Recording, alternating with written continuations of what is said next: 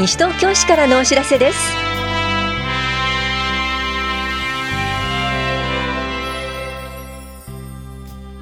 今日は東京都施行型都民住宅入居者募集。児童手当児童育成手当の現況届などについてお知らせします。インタビュールームお話は西東京市下水道課の谷影浩二さん。テーマは薄い浸透施設などの助成制度です。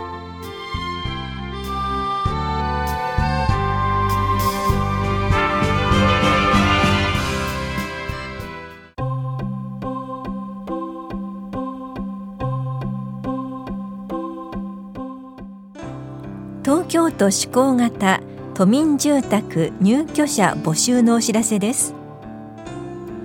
都民住宅は中堅所得者向けの賃貸住宅で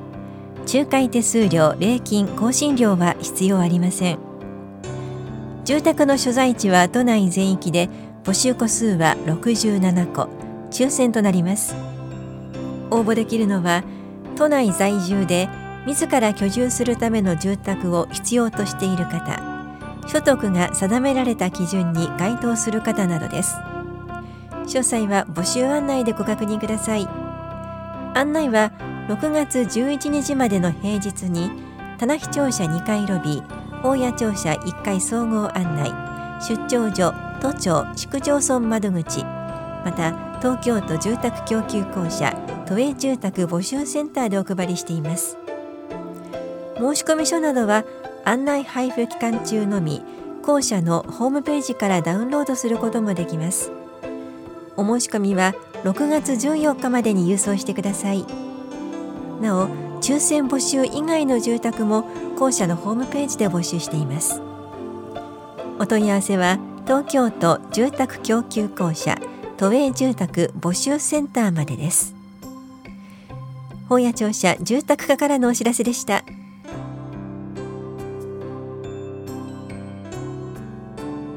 児童手当児童育成手当の現況届についてお知らせします。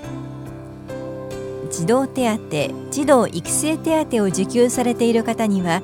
現況届の用紙をお送りしましたので7月1日までに必ず子育て支援課へ提出してください。郵送での提出も可能です。本屋庁舎市民課と出張所には専用の回収ポストがありますので記入や添付書類漏れに注意し投函してください。また児童手当現況届はぴったりサービスホームページで電子申請することもできます。お問い合わせは棚視聴者子育て支援課までどうぞ。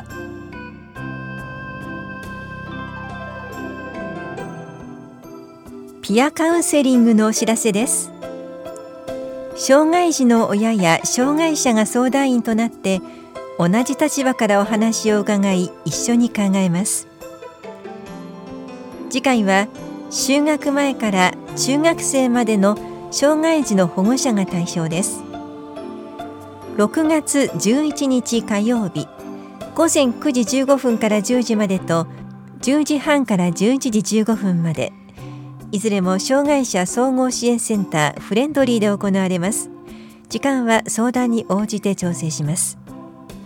グループでの相談も可能です。代表の方がお申し込みください。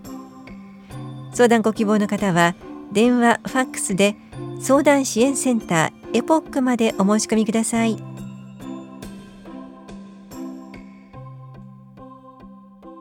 6月2日から8日までは危険物安全週間です。一般的に危険物といえばガソリンや灯油、軽油など燃料類だけと思われがちですが家庭内にも接着剤アロマオイル防水スプレーアウトドア用の燃料や消毒用のアルコールなどさまざまなものがあります。これらの製品の安易な廃棄や不適切な取り扱いによる火災などの事故が発生しています。事故を防ぐには危険物に該当する製品の取扱い上の注意事項をしっかりと読み正しい取り扱いや保管に努めましょう。セルフ式ガソリンスタンドでは給油前に静電気除去シートにタッチしましょう。給油ノズルは奥まで差し込みレバーをしっかり握って給油しましょう。給油口の外に吹きこぼれることがありますので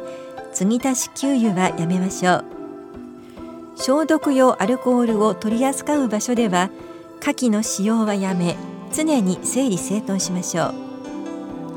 消毒用アルコールの容器を落としたり衝撃を与えるなどしないよう乱暴に取り扱わないようにしましょうお問い合わせは西東京消防署までどうぞ危機管理室からのお知らせでした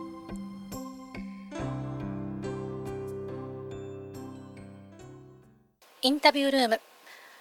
お話は西東京市下水道課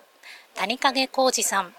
テーマは雨水浸透施設などの助成制度について。担当は近藤直子です。早速お話をお伺いしていきます。谷影さんまずは雨水浸透施設というのはどういうものなんでしょうか？はい。近年多発しているゲリラ豪雨などによる水の被害が市内でも多数発生しております。その対策の一つとして屋根に降った雨を地面に染み込ませて少しずつ川へ流していくことで道路などの表面から直接川や下水道管へ流れ込む量を減らして道路冠水等の被害を軽減するといった方法があります。このように地中に雨水を浸透させるためには雨水浸透施設の設置が必要となります。イメージとしては屋根に降った雨が雨どいを通り地中に設置した雨水浸透施設に流れてそこから地中に浸透していくといったものです。西東京市では雨水浸透施設などの助成制度があるんですね。そうです。西東京市では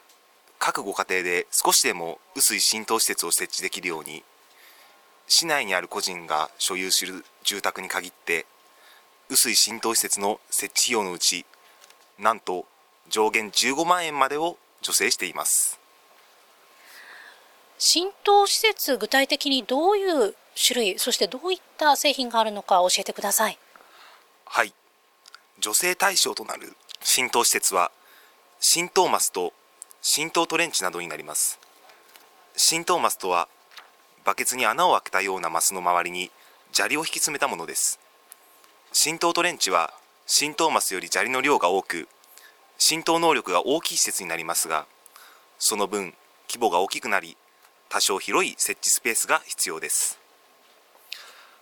マスの製品は塩化ビニールやコンクリートがあります。これは費用はどのぐらいかかるんでしょうか？設置費用はマスやトレンチの規模に応じて市が工事単価を決めており規模にもよりますが標準的な規模なら助成額の15万円以内で浸透マスをなんと3つから4つ程度設置できます。その場合は申請者の自己負担はございません。ただし規模の大きなマスを設置したりあるいはマスの個数が多いと設置費用が15万円を超える場合があるため超えた分は自己負担となります。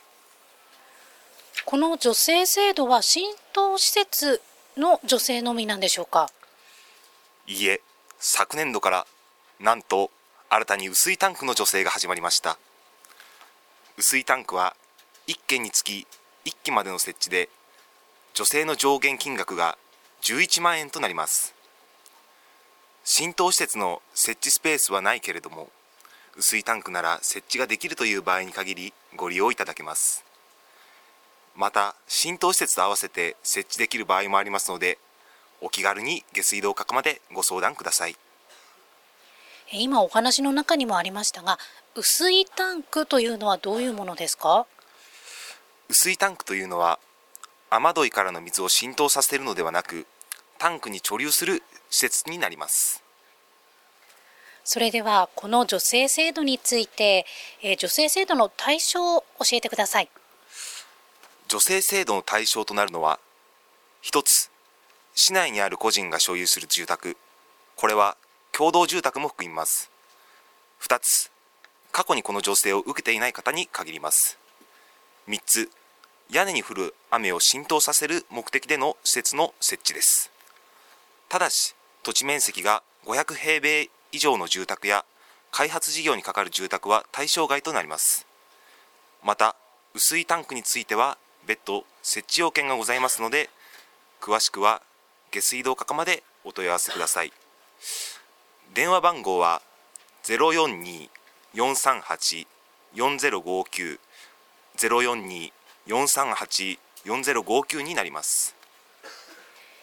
この制度の助成受付期間というのはいつからいつまででしょうか？助成受付期間は今年度は6月から始まり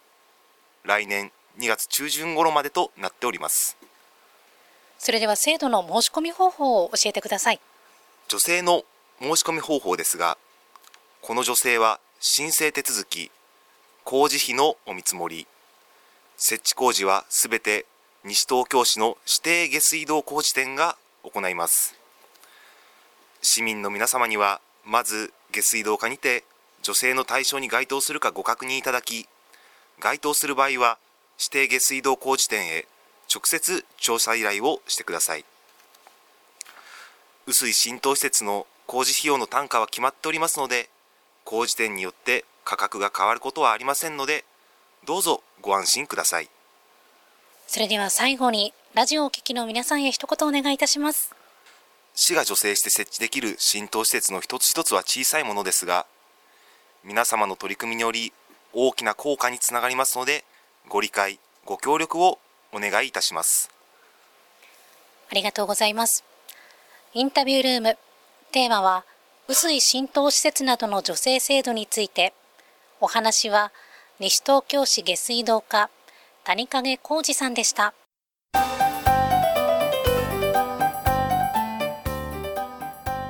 リサイクル市フリーマーケット出店者募集のお知らせです来月は7月14日日曜日午前9時から正午まで西東京憩いの森公園アプローチゾーンで行われます。今回に限り第2日曜日の開催となります。出店できるのは西東京市内在住のリサイクルに関心のある個人団体で成人の方です。なりわいとしている方はご遠慮ください。出店ご希望の方は古服はがきで今月10日までにお申し込みください。宛先はエコプラザ西東京内ゴミ減量推進課までです。はがきは1世帯1通に限られます。なお申し込み多数の場合は抽選となります。飲食物動植物などの販売出店場所の選択はできません。詳しくは西東京市ゴミ減量推進課までお問い合わせください。